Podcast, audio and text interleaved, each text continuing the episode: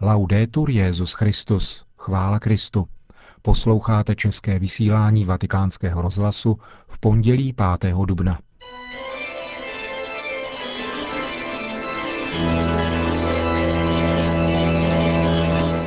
Církev a svět. Náš nedělní komentář. Připravil Milan Glázer.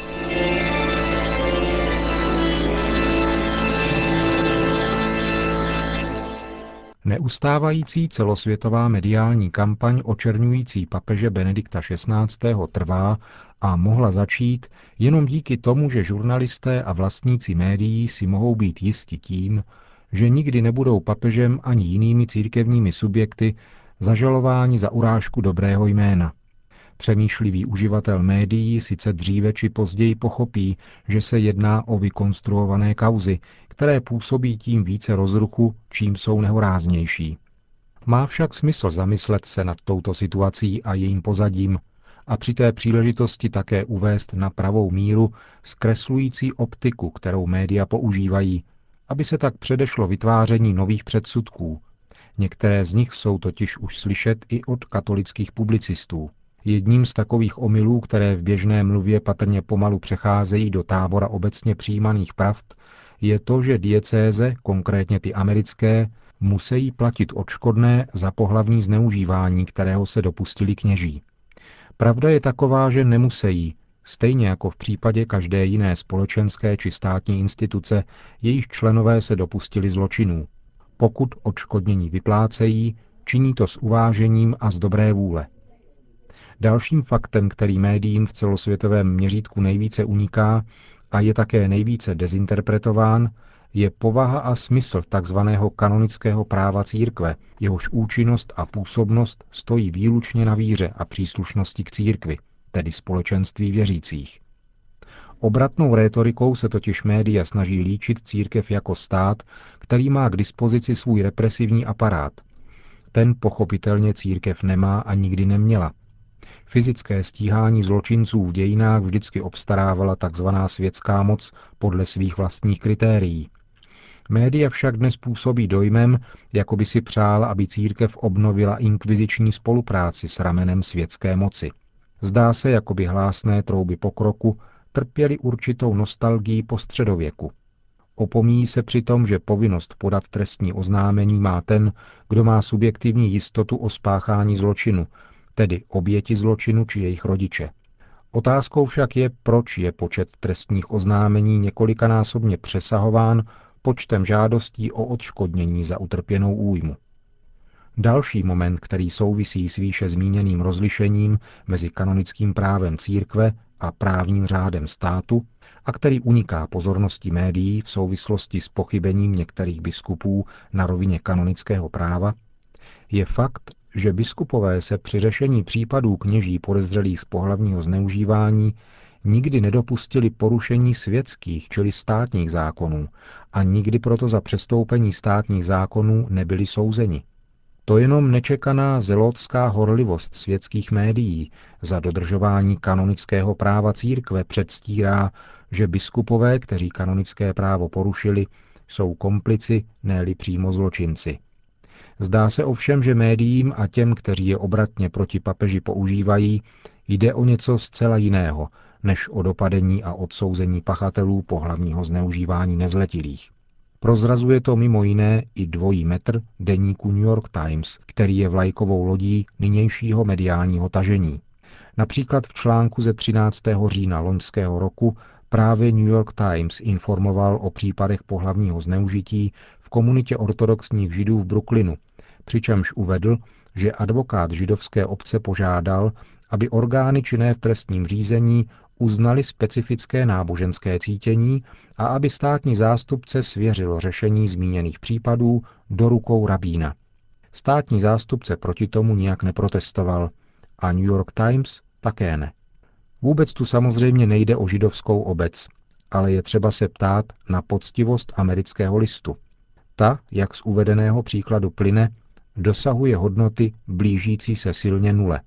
Proč je v jednom případě napadána a obvinována takřka za svou existenci náboženská instituce, v jejímž rámci mělo dojít ke zločinu, a jiná náboženská instituce je v případě téhož zločinu respektována až nad míru. Tyto otázky je třeba vzít na vědomí, aby bylo možné dobrat se skutečného smyslu probíhající mediální kampaně. A k tomu i následující fakta.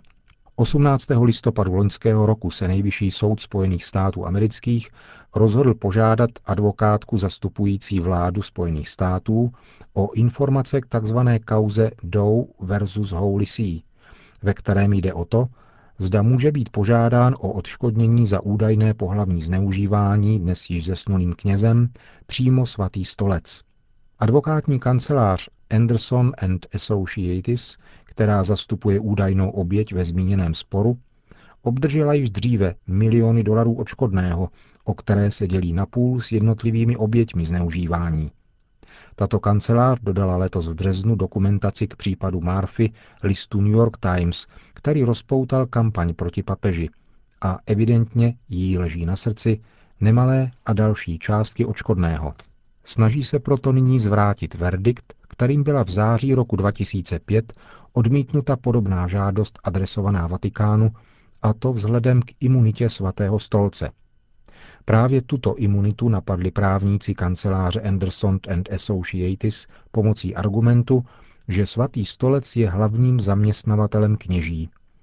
Vláda Spojených států se k věci dosud nevyjádřila.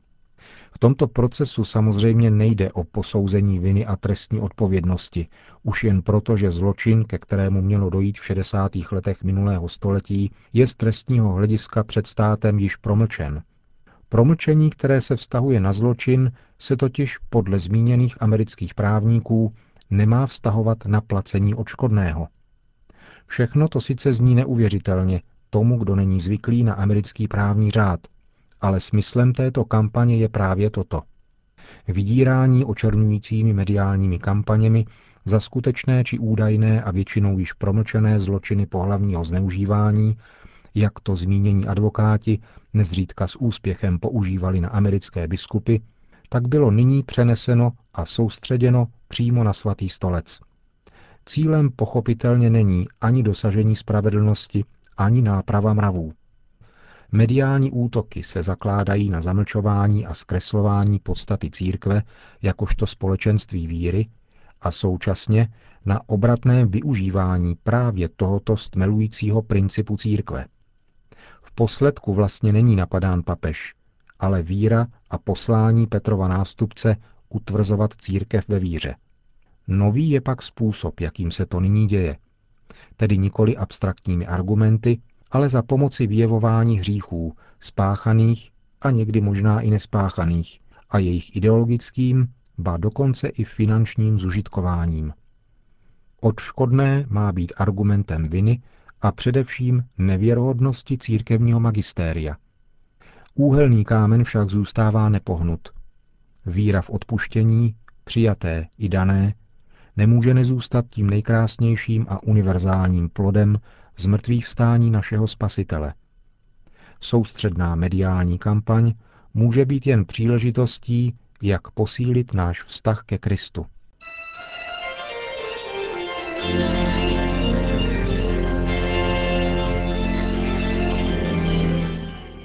To byl náš nedělní komentář Církev a svět.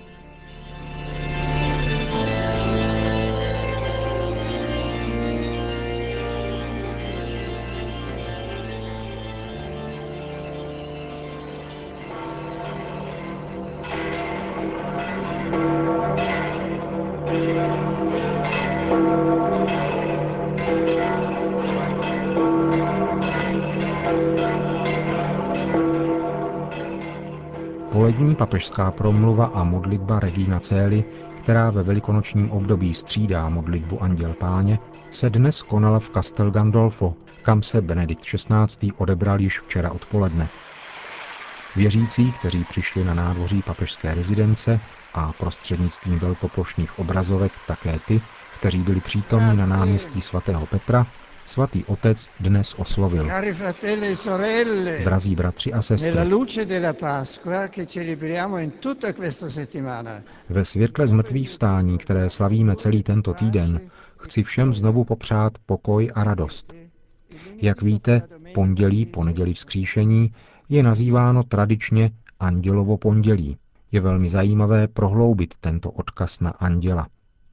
Je přirozené, že se v mysli i hned vybaví evangelní vyprávění o Ježíšově zmrtvých vstání, ve kterém vystupuje postava pánova posla. Svatý Matouš píše, v tom nastalo velké zemětřesení, neboť anděl páně se stoupil z nebe.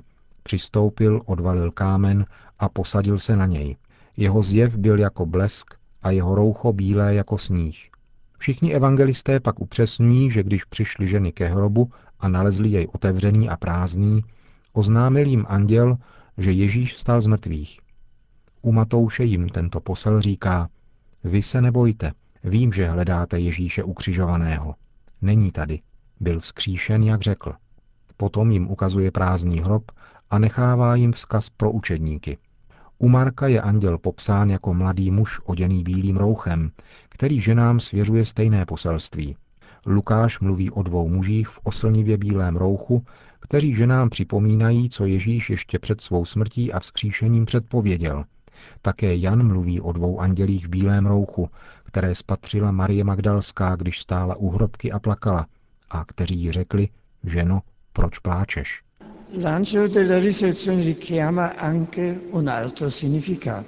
Anděl vzkříšení však má ještě další význam. Je třeba zmínit, že výraz anděl, kromě toho, že definuje anděly jako duchovní bytosti, obdařené inteligencí a vůlí a jako služebníky a posly boží, je také jedním z nejstarobilejších titulů, jež byly přisuzovány samotnému Ježíši. Například u Tertuliána ve třetím století čteme On, to je Kristus, byl nazván andělem rady, tedy zvěstovatelem, což je výraz, který odkazuje na úřad, nikoli na přirozenost. On měl totiž zvěstovat světu velký plán otcův na obnovu člověka. Tolik Tertulián. Ježíš Kristus, syn Boží, je tedy nazýván také andělem Boha Otce. Je povídce, poslem jeho lásky.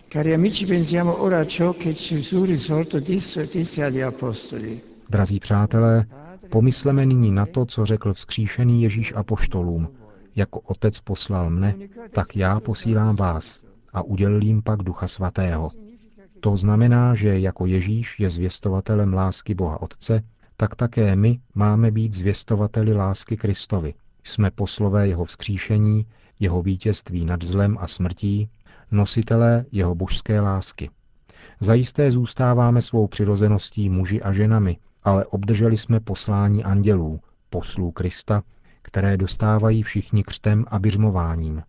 A zvláštním způsobem, prostřednictvím svátosti svěcení, se dostává kněžím, kristovým služebníkům. To bych v tomto kněžském roce rád zdůraznil. Drazí bratři a sestry, obraťme se nyní k paně Marii. Vzívejme ji jako Regina Cély, královnu nebe. Ona kéž nám pomůže plně přijmout milost velikonočního mystéria, abychom se stali odvážnými a radostnými svědky Kristova vzkříšení. Na závěr pak Benedikt XVI. udělil své apoštolské požehnání. Sit nomen Domini benedictum, ex hoc nunc et usque in seculum, adiutorium nostrum in nomine Domini, qui feci celum et terra, benedicat vos omnipotens Deus, Pater et Filius et Spiritus Sanctus.